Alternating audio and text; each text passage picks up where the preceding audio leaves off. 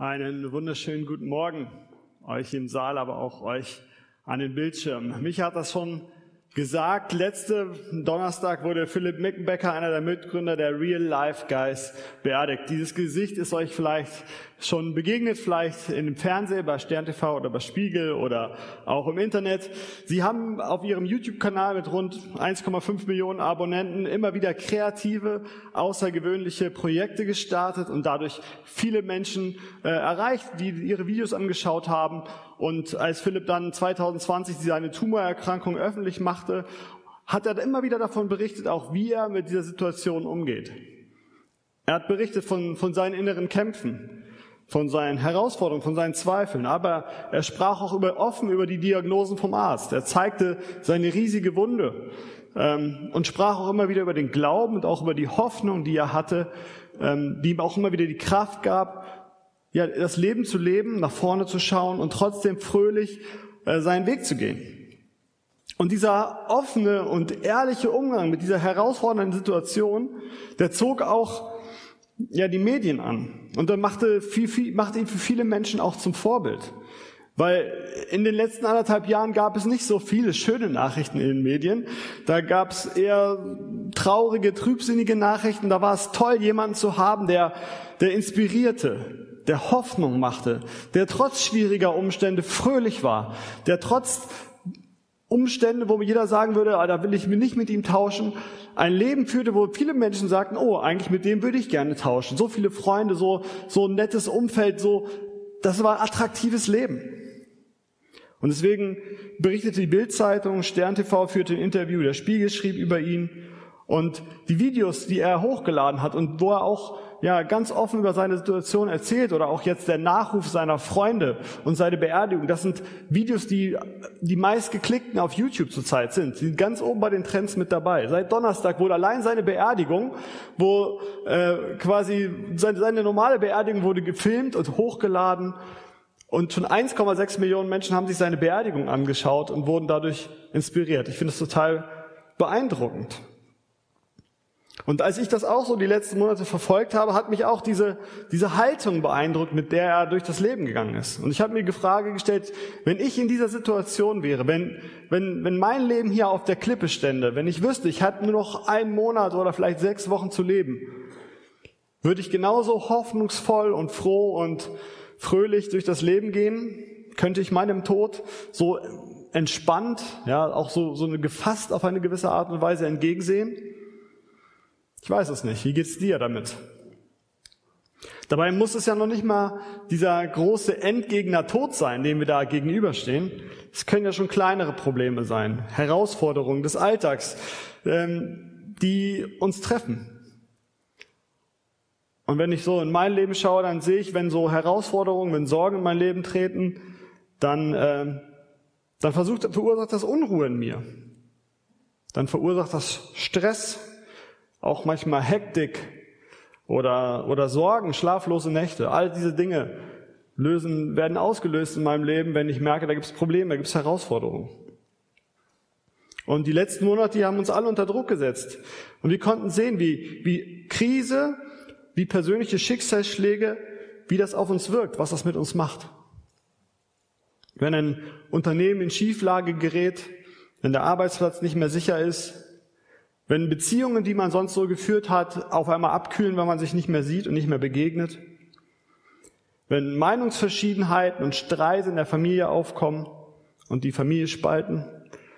Oder wenn man abgeschottet in Quarantäne sitzt und denkt, keiner, keiner kennt mich mehr, keiner fragt nach mir, ich bin ziemlich einsam. Dann zeigt es sich, worauf wir unsere Hoffnung setzen. Oder auch wie es um unseren Glauben steht.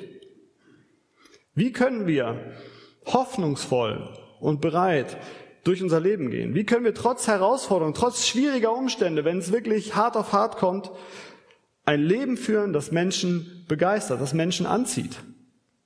So, und auch Menschen von Gott begeistert, so wie es das Leben von Philipp getan hat. Darum soll es heute in der Predigt gehen. Und wir sind im Thessalonicher Brief, im ersten Thessalonicher Brief, da haben wir uns in den letzten Wochen so durchgearbeitet. Ähm, Paulus schreibt an die Christen in Thessalonik und die haben nämlich genau diese gleichen Fragen.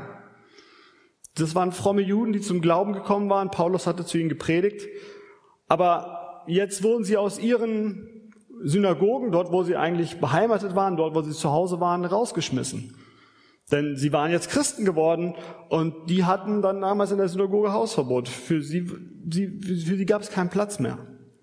Sie waren raus aus ihrem gewohnten Umfeld, aus ihren Familien vielleicht. Sie wurden im alltäglichen Leben unterdrückt, es wurde schlecht über sie geredet, ihnen wurde das Leben schwer gemacht. Manche wurden sogar gefoltert und getötet. Das sind schwierige Umstände, auch für diese jungen Christen. Und außerdem hatten sie auch noch dazu die Sorge, was, wenn wir sterben oder getötet werden, was, wenn Jesus genau dann wiederkommt und wir sind tot und er kann uns nicht mitnehmen. Ähm, sie hatten viele Fragen auch zu diesem Thema. Und deswegen schreibt Paulus ihnen diesen Thessalonicher Brief, wo er dieser jungen Gemeinde erklärt, wie sie ein Leben führen können mit dieser Perspektive Ewigkeit, wie sie, worauf sie ihr Vertrauen setzen können und wie sie ein Leben führen können, das attraktiv und anziehend für Menschen ist. Ich möchte den ersten Teil unseres Predigtextes vorlesen und ich bitte euch dazu aufzustehen. Ich lese aus 1. Thessalonicher 4, die Verse 13 bis 18.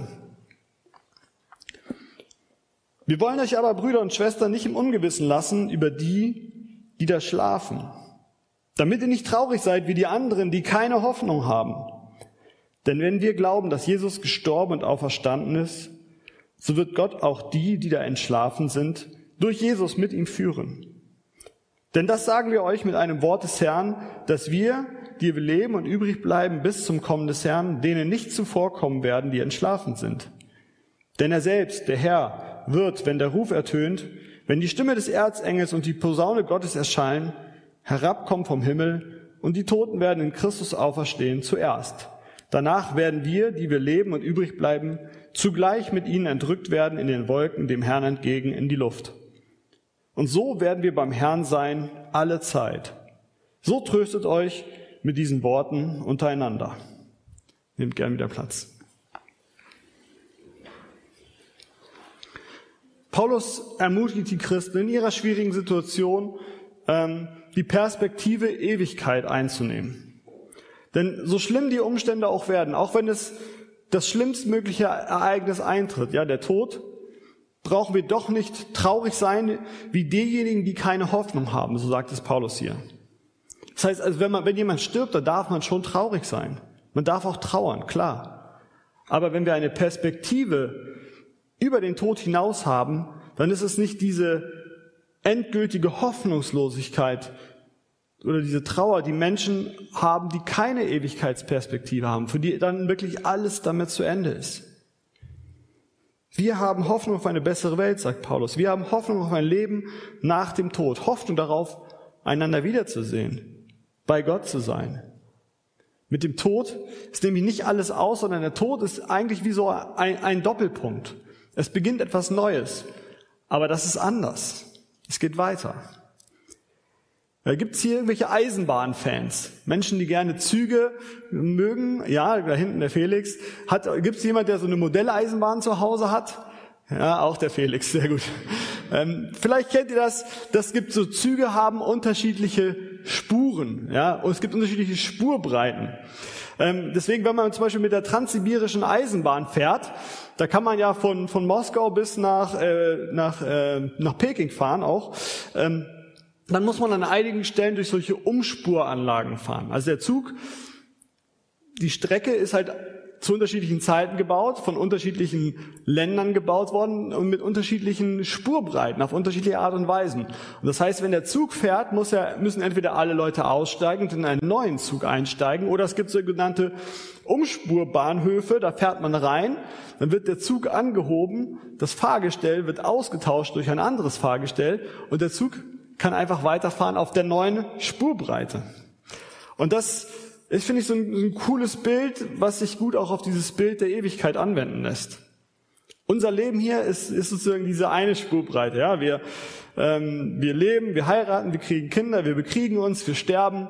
Ähm, das sind so, ne, das herrschen diese, diese Bedingungen, die wir kennen. Das ist der Alltag. Ähm, und dann irgendwann kommt der Tod und dann ist diese Spurbreite zu Ende, dann geht es nicht mehr weiter. Aber dann bricht etwas Neues an, eine andere Spurbreite, die mit der alten nicht vergleichbar ist. Es herrschen andere Bedingungen, aber der Zug, der Leben, das geht weiter, der fährt weiter. Der Tod ist deswegen keine, keine Endstation, sondern es ist ein Doppelpunkt. Es geht danach weiter, nur anders. In Johannes 11, Vers 25 äh, sagt Jesus genau das und er sagt, ich bin die Auferstehung und das Leben. Wer an mich glaubt, der wird leben, auch wenn er stirbt. Auch wenn er stirbt, wird er leben. Gott, er ist ein Gott der Lebenden. Und jeder, der auf Gott vertraut, der braucht keine Angst vor dieser Endgültigkeit des Todes haben. Denn er darf wissen, nach dem Tod darf ich die Ewigkeit mit Gott leben. Und deswegen ist es auch zu kurz gedacht, wenn wir unser Leben nur bis zum Ende unseres Lebens planen. Bis zu diesem Doppelpunkt.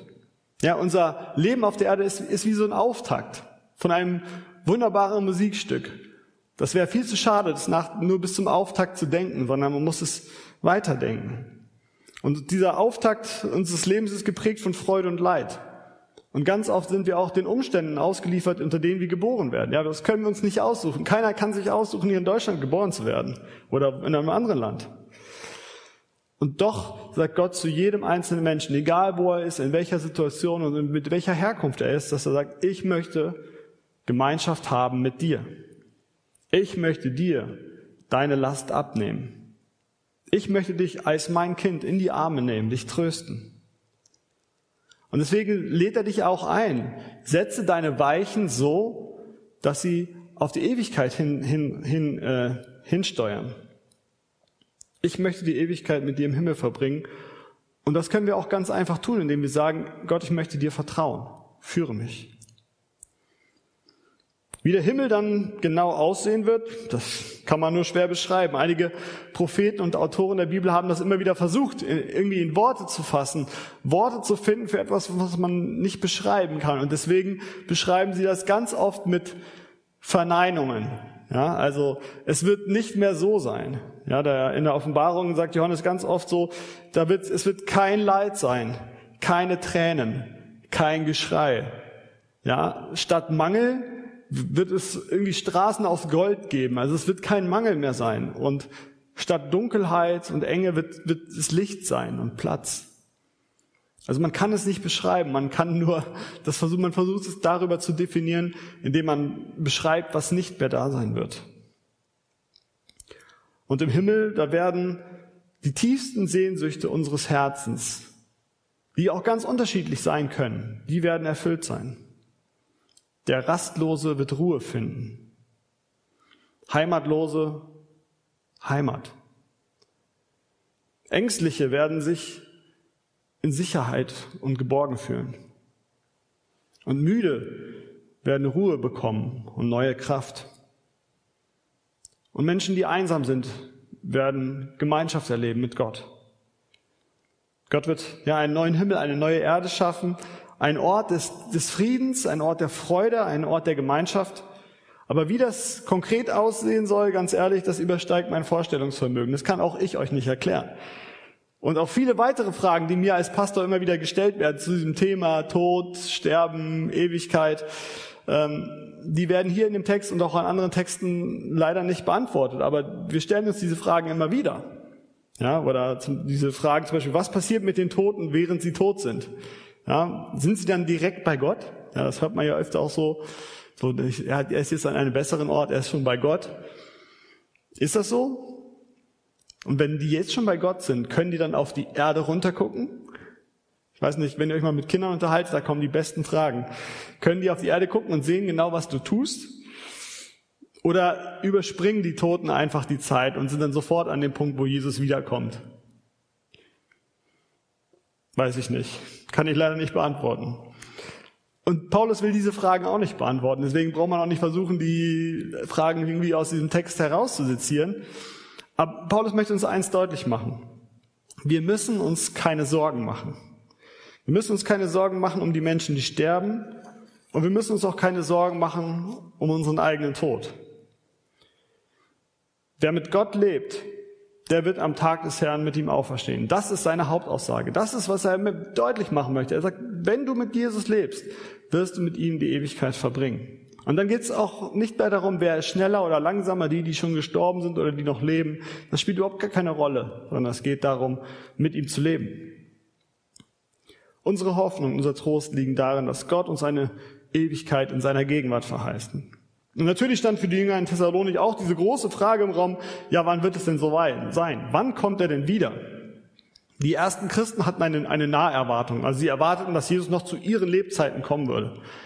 Also da sagten, ja, der ist jetzt schon drei Wochen weg, jetzt ist er schon drei Jahre weg, aber das ist er natürlich näher dran. Also vielleicht noch vier Wochen, vielleicht fünf Wochen. Sie hatten eine Naherwartung. Aber Paulus muss auch da ihre Vorstellung korrigieren und führt aus, dass es nicht auf das Wann ankommt, sondern darauf, wie wir die Zeit und unser Leben gestalten, bis es soweit ist. Und dazu möchte ich den zweiten Text unser, von heute vorlesen aus Kapitel 5. Ihr könnt sitzen bleiben dazu. Da steht, von den Zeiten aber und Stunden, Brüder und Schwestern, ist es nicht nötig, euch zu schreiben. Denn ihr selbst wisst genau, dass der Tag des Herrn kommt wie ein Dieb in der Nacht. Wenn sie sagen Friede und Sicherheit, dann überfällt sie schnell das Verderben wie die Wehen eine schwangere Frau und sie werden nicht entrinnen. Ihr aber seid nicht in der Finsternis, dass der Tag wie ein Dieb über euch komme denn ihr alle seid Kinder des Lichts und Kinder des Tages. Wir sind nicht von der Nacht noch von der Finsternis. So lasst uns nun nicht schlafen wie die anderen, sondern lasst uns wachen und nüchtern sein. Denn die da schlafen, die schlafen des Nachts, und die da betrunken sind, die sind des Nachts betrunken. Wir aber, die wir Kinder des Tages sind, wollen nüchtern sein, angetan mit dem Panzer des Glaubens und der Liebe und mit dem Helm der Hoffnung auf das Heil. Denn Gott hat uns nicht bestimmt zum Zorn, sondern dazu, die Seligkeit zu besitzen durch unseren Herrn Jesus Christus, der für uns gestorben ist, damit, ob wir wachen oder schlafen, wir zugleich mit ihm leben. Darum tröstet euch untereinander und einer erbaue den anderen, wie ihr es auch tut. Der Tag des Herrn, er kommt wie ein Dieb in der Nacht. Das heißt, er kündigt sich nicht an. Es kann jederzeit soweit sein. Es ist auch klar, spätestens mit unserem persönlichen Tod ist der Tag des Herrn für uns gekommen. Und deswegen ist es letztlich auch ganz individuell und auch nicht so wichtig, wann jetzt dieser genaue Zeitpunkt sein wird, denn unser Tag des Herrn ist der Tag unseres Todes. Und wichtig ist die Frage, bin ich bereit? Wie ist meine Haltung dazu? Ich weiß nicht, ob ihr, die ihr Kinder habt, euch noch daran erinnern können, an die Tage ganz kurz vor der Geburt. Ähm, da fiebert man so auf diese Geburt des Kindes hin und man denkt, jetzt ist es nicht mehr weit, es muss es jetzt, kann jederzeit losgehen. Dann packt man die Tasche, die legt man sich bereit, dann äh, plant man seinen Alltag um die Tage herum, dass man sagt, oh, man ist da nicht so weit weg von zu Hause, man ist nicht irgendwo, man hat nicht irgendwo eine, eine Feier, wo man was getrunken hat und kein Auto mehr fahren darf. Also man bereit, man fiebert auf den Tag hin und sorgt dafür, dass, wenn es losgeht, man bereit ist. Und genauso ermutigt Paulus die Christen in Thessalonich, eine Haltung der Bereitschaft einzunehmen. Nicht zu schlafen, sondern, sondern wach zu sein. In diesem Zustand, diesen Zustand meint Paulus nicht physisch, sondern auf, auf geistlicher Ebene. Also nicht geistlich tot und schlafen zu sein, sondern wach und lebendig zu sein, ein Kind des Lichts zu sein.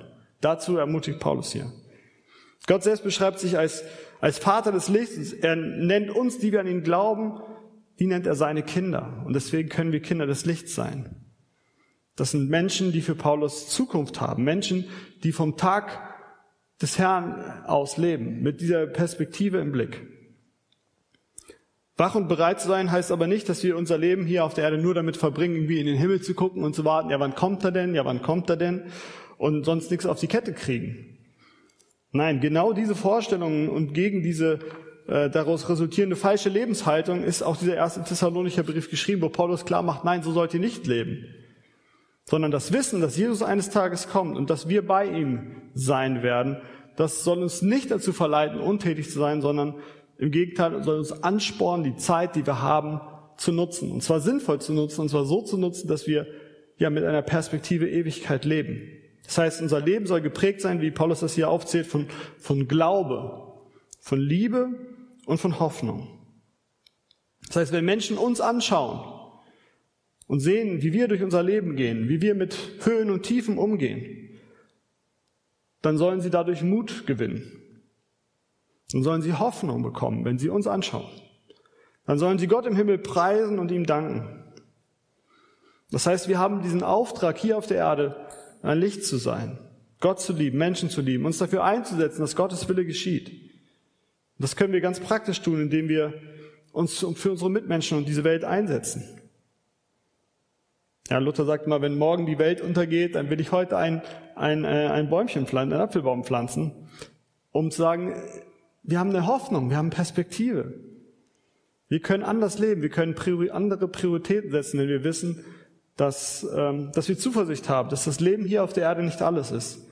Das macht uns möglich, zur Ruhe zu kommen. Das heißt, macht uns möglich, dass wir unsere Lebenszeit in Dinge investieren, ja, die Ewigkeitswert haben. Wir können vielleicht auch klügere und liebevollere Entscheidungen treffen, weil wir unsere Ressourcen, unsere Zeit, unser Geld, weil wir das nicht alles auf uns verwenden müssen, sondern großzügig damit sein können.